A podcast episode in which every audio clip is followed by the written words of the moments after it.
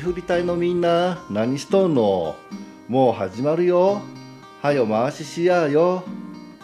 やっとかめ。心も体も丸裸。やだ姉さんです。腰振る夜に始まります。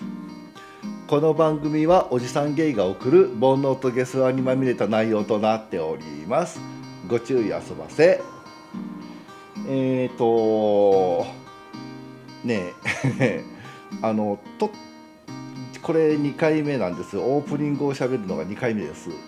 えー、何かって言いますとなんか知らんけど撮ってたんだわ。ねマイク通して撮ってたら、えー、オープニングトーク終わってさあメインのトークに入りましょうという時にえっとこれ私 GarageBand で撮ってるんですがGarageBand の録音がね勝手に切れました。すごい中途半端なところで切れちゃったんで、えー、それに気づかなくてですねもう一回しょうがないやり直すかっていうことで、えー、また一から喋ってます。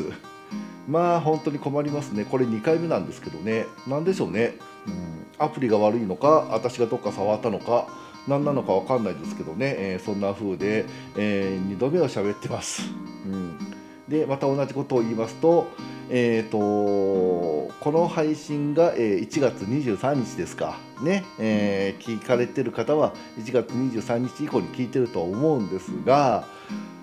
えっ、ー、と1月もねあと1週間ちょいで終わってしまうと、ね、1年の12分の1が終わると。いうことで、えー、1月が終わるということは私にとっては恐怖の2月がやってくるということですね。うん。まあ、それは何かと言いますと私ねあの個人事業主なんですよ。フリーランスで仕事をやってまして、えー、なので、えー、確定申告っていうね、えー、超絶面倒くせええー、私にとってはですよ。私にとってはすごく面倒くさい、えー、やつがやってくるわけです。うん、で、えー、それをね、えー、やんなきゃいけないのは分かってるんです。分かってるんですが多分この配信を皆さん聞いてる頃にはまだ、えーと、メインの、えー、金金金銭のやり取りのところしか入れてない入力できてない状態だと思いますきっと。うん、で、えー、30日の段階でも多分、えーと、何経費に当たる部分が入力しきれてないんじゃないかと思いますね。私の性格上ね。で2月の第1週の多分6日、えー、6日も配信だもんね。2月6日と30日あ1月30日と2月6日配信だけど、えー、2月6日の時点で多分めちゃめちゃ愚痴ってます。うん。苦手なんですよねこういうの。ほんと嫌いで。うんでえーと、やんなきゃやんなきゃって思えば思うほどねやりたくなくなっちゃって他ごと始めちゃうっていう感じでね。うん。この性格なんとかならんかってしかもえっ、ー、とまあざっくりね、えー、こう毎月の、えー、金銭の、えー、授受に関しては、えー、入力したんですが毎回こう1月にならなきゃ入力しないと、えー、それ去年の1月からの話ですからね、うん、やっと今年になって去年の1年分の、えー、12回のその金金銭のやり取りを入力やっと終わったというところでねまだまだこの後あのレシートなりね、えー、アプリなりの、えーと、お金のやり取りの分をチェックして全部入力していかなきゃいけないっていうね、えー、めんどくさいことが待ってます。いや気が重い。でもね、えー、やらないと、えー、払いすぎてる税金が返ってこない、えー多分ね、えー、皆さんの中にはこう経費っていうのに関してすごい誤解があるんじゃないかなと思うんですが、え、ー、とまあ、経費ね、え、ー、と、私たち会社員の人の経費っていうのと個人事業主の経費っていうのは別物です。個人事業主の経費は結局自分でお金払ってるんで、うん、なので、えーとプラスに絶対ならないんですよ。うん、でそれを税金え税金というかそのこんだけ経費として使ったから税金、えっと、収入がこんだけ減らしていいですよねだから、えー、税金をこんだけ返してくださいっていうのが確定申告なんですがそこに使われるんですね経費って。うんなので、えー、経費入力の時には入力漏れがないかどうかってすごい怖いんですよ。漏れちゃうと,、えーと、余計あの本当は返してもらうはずの、えー、税金が返ってこなくなるんで、うんね、収入のね今のところ私たち、えー、個人事業主は、えーと、10.21%収入に対しての10.21%を、えー、税金っていう形で、えー、人質に取られてます。それをね、えー、どこまで返してもらうかっていうのが、えー、確定申告なんで、うん。ねえー、ざっくり言うとですよ、うん、分かりやすく言うとそんな感じです。なので、えー、そのために、えーと、1年かけて、えー、いろんなデータを集めてこういうふうですから返してくださいって、えー、税務署にね届け出を出すのが、えー、確定申告ということになりまして、えー、それが、えーすごい細かいことなので私には向いてなくてとっても面倒くせえです。うんね、やらなきゃいけないことは分かってるんですけどすぐに、えー、嫌になって他ごとに逃げてますが、えー、多分2月6日ぐらいには泣きながらやってることでしょう、ねえー、またその辺のことは、え近くなったらお話できたらしようかなと思ってますけどね。うん。で、えー、今回の、えー、配信の内容は、えーと、雑談というか、えー、最近あった、えー、ちょっとね趣向を変えまして最近あったゲイ関係のニュースについて話してみようかなと思ってます。まあ、いくつか、えーと、それをね、えー、念頭に入れていろいろと情報を拾ってたんですがいくつかね私の方で、あのその保存しておいたつもりの内容が消えちゃったりなんかしてね、えー、どっか行っちゃったのもあるので、えー、一部はしょっちゃったりしますが、まあ、あのこんなことがありましたっていうのと,、えーと、私の感想をちょっと述べていきたいななんて思ってます。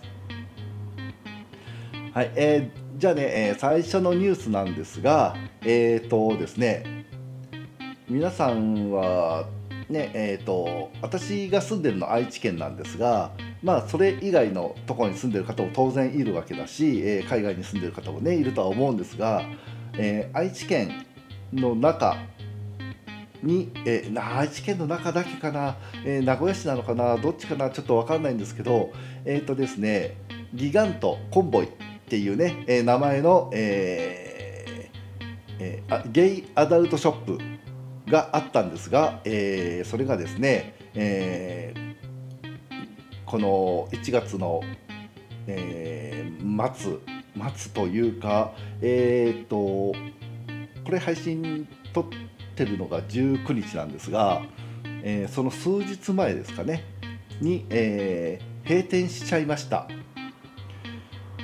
えー、なんでこれを私がニュースとして取り上げてるかって言いますとまあねあのー、端的に言うと名古屋にあるゲイショップっていうのがゼロになったんですこれで。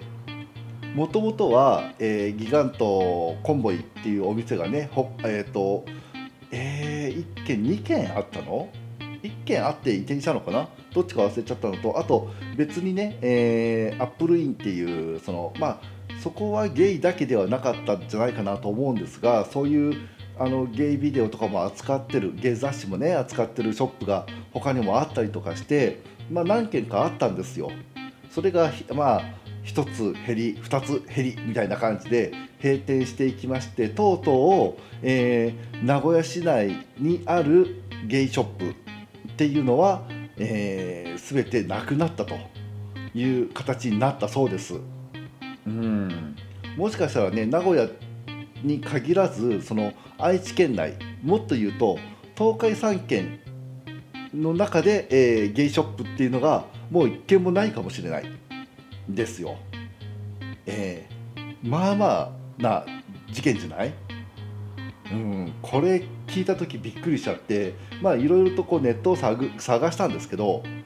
あんまりねこう表立ってのニュースになってないんですね。うん、まああのツイッターとかね、えー、ノートとかで、えーと、閉店だそうですとか、えー、最後の日だったので行って買ってきましたとかね買い物行ってきましたっていうような、えー、のは見かけたんですけど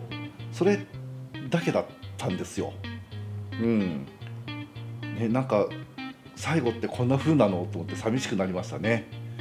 うん、あのこのお店ね、えー、名古屋のねゲイバーが集まるエリア、えー、知ってる方は分かると思うんですけど一応ね、えーと、通称女子大って言われるエリアの中にありまして飲みに出る時なんかにねちょこちょこ立ち寄ったりしたことがありました私はね。んでまあゲイビデオを買ったりとか、えー、ゲイ雑誌を買ってみたりとか、えー、あとは、えー、おもちゃ系ですね、えそれをまあ私が買ったの1個1個2個ぐらいとあとまあローションとかをね買ったりはしたことがありましたけどまあゲイビデオねえっ、ー、とあのあるさある日を境ある日をっていうわけじゃないな、うん、いなんかこう手持ちがねすごく増えてなんかこんだけあれば困らないかなって思った頃からね、えー、新作とかを買わなくなっちゃって行かなくなったんですよね私がね。うんでもまあ、周りの人も結構行ってないし、えーまあ、芸雑誌も、えー、全て廃刊になってしまう。あ全てじゃないのかな？まだサムソンとかやってんのかね、うん、でも、えー、G メンバディは廃刊になっちゃったりとかしてね、うん、やっぱりこうネット通販とかデータ販売とか、まあ、もっと言うとほら素人さんたちの OnlyFans なんかでのね投稿が爆発的に増えちゃった影響なんでしょうかね。こういう、ね、お店が閉業閉業閉店になっていくっていうのは。うん。でまあ閉店になるっていうのを聞いたので行かなきゃと思っ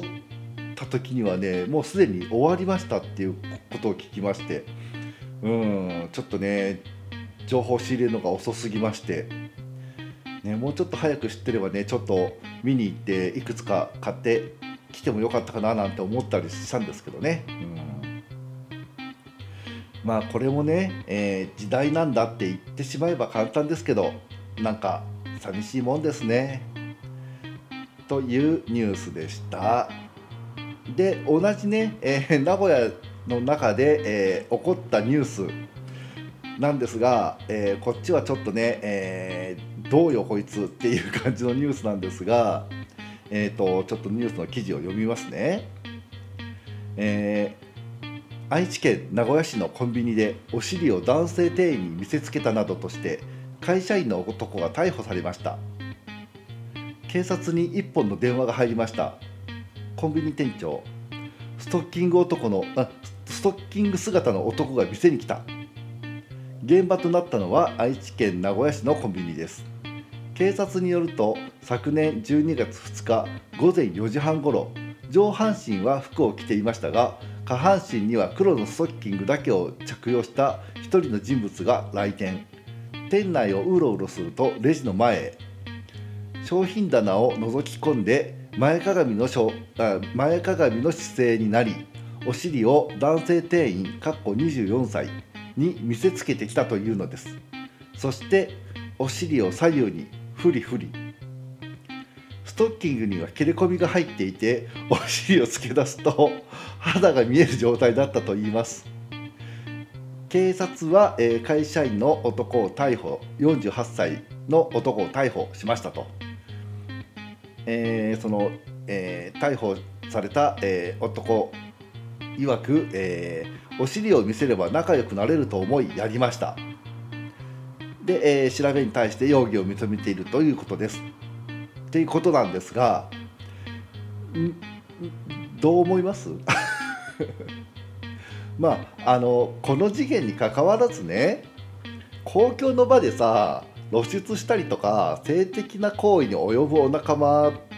に限らないけどまあどちらかというとほらお仲間の方がこうニュースになってる気がするんだけどそういう方多くない？ねまああのストッキング履こうが何だろうが、まあ、フェチは人それぞれでいいですけど一般の人とかさ不特定多数に迷惑かけるような行為はやめてほしいよね。うん。そのせいでさこう静かに暮らしたい大多数のゲイが肩身の狭い思いをすることになるじゃない。うん。大多数よねきっと。みんなストッキング入ってないでしょきっとね。うん。ほらあのちょっと前にはさ去年の何月だったかにはほら露活って言って露出活動？東京の方だったっけねあれ話は。うん。その話でね一時期こう X 界隈で盛り上がりましたよね、うん、なんかこう何人か捕まって、えー、露出してるところを撮影してるデータとかも押収されてとかでね。うん。でそれでなくてもこう何ヶ月かごとにぐらいにあのどこぞのスーパー銭湯で、えー、手を出して、えー、何？110番通報されて捕まったとかね。結構聞くじゃない。それは、まあ、あの名古屋だけに限らずそれ全国でちょこちょこやっぱり聞くのよね。でそういうのを聞いちゃうといやいやいやもう他でやってよって思うのよ。特にまあスーパー銭湯だとやりたくなる気持ちがわからんでもない、うん、だってね殿方がみんな裸でね下手するとタオルで隠さずにブラブラしてるわけじゃない、うん、そりゃねちょっとね触ってみたいとかねちょっともしかしたらお仲間かもしれないと思って手を出そうっていう気になるのもあのうん。分からんでもないよ。分からんでもないけどダメじゃんそれやっちゃ。うん。他の人が見てるかもしんないじゃん。ね。えっとじゃあお前やったことないのか絶対にって言われるとまあやったことえっとゼロではない、うん、ちょこっとねこうあの泡風呂みたいなところでこうあの軽く触られてとかっていうのはあったりとかしたけどそこではやってないですよ。うん、結局、えーと、ちょっと一緒に出ようよって言って出て、えー、車の中でねちょっとちょこちょこっとしたりとかそういうことはしたことあるけどやっぱりね何があるか分かんないから。うんなのでねそういうことは、えー、なるべくね、えー、その不特定多数の目に触れるような可能性のあるところではやるのはやめましょうね。うん。はいそんなニュースがありました。で、えー、まあニュース系もあと1点ね、えー、こっちはねちょっと明るいというか、えー、すごいなっていうニュースなんですがえっ、ー、と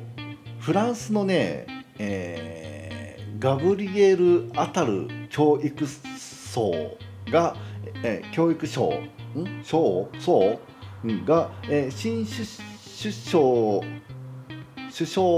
に、えー、任命されたと。フランス初のオープンリーゲイの首相になりましたっていうことでね、えー、フランスの、えー、ボルヌ首相が、えー、8日に辞任をしたことを受けて、えー、マクロン大統領は9日に、えー教育えー、国民教育省を、えー、務めてきた、えー、ガブリエル・アタルっていう方を、えー、新首相に、えー、任命しましたと、えー、この方、えー、34歳ですって。すごいよね。うん、ねまああのフランスでは初のオープンリーゲイの首相ですが、えっ、とオープンリーゲイ、えー、とかね、えー、レズビアンの首相はフランスが初めてっていうわけではなくてこれまでもアイスランドだったりとかベルギー、えー、ルクセンブルク、えーえー、アイルアイルランド、えー、スルビアなどで、えー、その首相になったっていうゲイの方がねゲイやレズビアンの方がなったっていうのはありましたが、えーと、なので、えーと、EU 加盟国ななの中ではすでにいたんだけど G7 とか G20 の諸国、えー、国連安保理などの中では、えー、初だということだそうですよ。ねすごいですね。うんでついでにねこの方もともとこの国民教育の関係の仕事をやってたってことなので、えー、そのね、同性愛者に対してのこう理解を、ね、さらにこうフランスから世界に向けて進めてもらえるといいかなって思いますねこうアピールしてもらってね。うんねそそんななんか明るい感じだなと思いました。ね、しかも34歳ってめちゃめちゃ若いよね。うん、ねそういう国もあるんですね。方やねどっかの国はえー、国会期間中ずっとね出席はしてるもののずっと寝てるようなねじじいばっかでね、えー、やる気あんのかお前らっていうね税金で食ってんの分かってんのかってパーティー券売りさばいて金儲けてんじゃねえわっていうね。うん。ねえひどい話だったなと思いますけどね。まあそんな話もありまして、うん、そんな中ね、えー、この話聞いてちょっといい話だななんて思いましたね。うん。でねその辺のことをねいろいろとちょこちょこ調べていた時にね、えー、私の目についたのがもう一個のあの話題で、えー、皆さんねあの新年初めてエッチする時って何て言います？あの姫始めとか殿始めって言うじゃない。ねえー、で、え、ゲイの場合ってどっち言うのよと思っててまあ姫始めっていうのは、えー、何こう男性が女性をそのと初めて1年の中でね、えー、初めていたすのが姫始めだと思ってたんですね。で殿始めは逆に、えー、女性がから見た、えー、男性と初めて交わるのを、えー、あ1年のうちにね初めて交わるのを殿始めって言うんだろうなと思ってたんです。だから、えー、男同士の場合はどうなんのと思ってて、えーと、立ち役要するに男役の方が、えー殿えー、姫始めって言って受け側は殿始めって言うんじゃないかななんて勝手にこう漠然と考えてたんですよ。そうしたらねあの X の記事で流れてきたのがありまして、えー、男性同士の場合は「聞く始め」というっていうのが流れて流れてきたんですよ。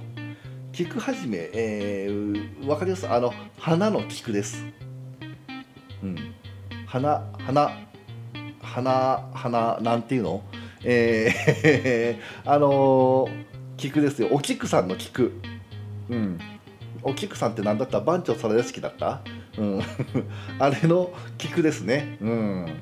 で、えー、ちょこっと調べてみたら軽く調べたらですよ、えーと、菊は、えー、菊門とか菊座ってね、えー、アナルのことを呼ぶんですが、えー、そこから、えー、男性同士と隠語とされていて、えー、菊花の交わりあ菊花のちぎり菊の花のちぎりは、えー、同性愛譚として有名ですと。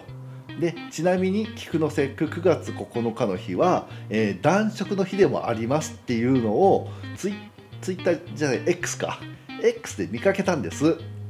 でえー、そうなの？と思ってちょっとこれは衝撃と思って、えー、まああのー、この配信で喋ろうと思ってたからもうちょっと詳しく調べましょうと思ってねいろいろネットを調べたんですよ。そしたら、まあ、全く情報が出てこないし聞く始めっていう言葉を使ったのはどうやらあの BL、えー、ボーイズラブを、えー、描いてる漫画家が提唱したらしいということが出てきましてちょっと話が違うぞとなりましてじゃあちょっと待って9月9日の男色の日っていうのを調べましょうと思って9月9日をウィキペディアでググったら男色の日なんてどこにもなくてですね 騙されました。ねえー、ネットの情報は、えー、必ずしも正しいわけではないということをね、えー、ここで、え思い知らされましたねちゃんと自分の目で調べましょうと。うん、でねなおなおもっと言うとあのさらにあのこう、まあ、姫始め殿始めっていうのも一緒に調べちゃおうと思って調べたらですよ姫始めっていうのももともとは新年初めてエッチするって意味じゃないらしいのよ。こう近世以降に言われるようになったらしいですこの姫始めっていうのがエッチするあの新年初めてエッチするっていうね言葉として使われるようになった言葉らしいんですよ。もともとの意味としては、えーと、暦の正月2日の頃に、えー、記されてた日柄の名前だそうです。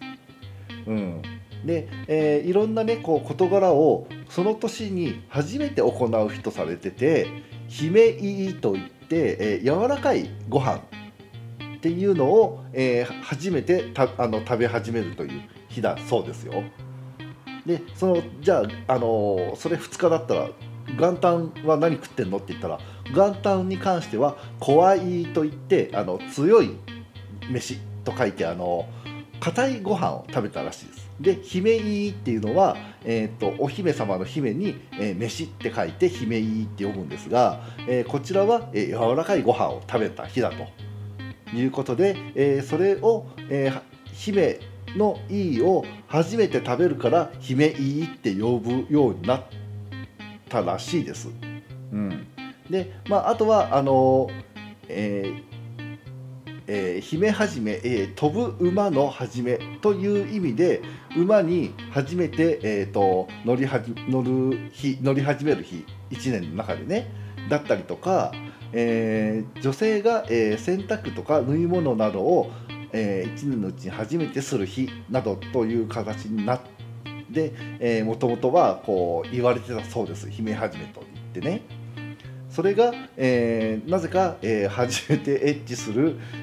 っていうのを、えー、姫始めって呼ぶようにいつしかなったらしいんですよね。うん、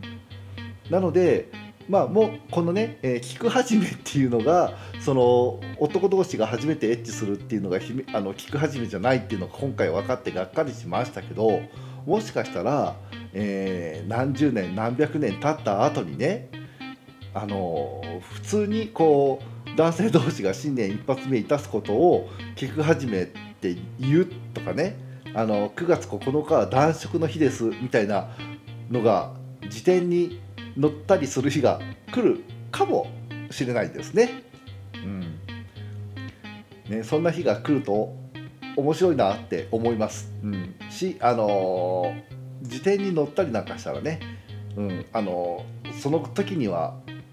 この同性愛とかね。そういう、あの、LGBTQ に対しての理解度がだいぶ深まって、えー、日としても制定されたらなんか認められた気になれるかななんてね、えー、思ったりもしました。うん。あのネットの情報には騙されましたけどいい勉強になりました、うん、面白かったですね、うん、というわけで、えー、こんな感じでね、えー、何点紹介した？点2点3444ゴシップ、えー、紹介してみましたけどいかがでしたかね？うん、たまにねこういう記事とかが集まったらね、えー、こんな話を、えー、私の思うことを交えながらね、えー、ゲイ関係のニュースを、え紹介できたらななんて思ってます。うんまあ、これに関しては不定不定不不定期 ね、え集まり次第、えお話しするみたいな感じになるかなと思いますけどね。うん。というわけで、えー、そろそろ終わりの時間が近づいてまいりました。今回も最後まで聞いてくれてありがとね。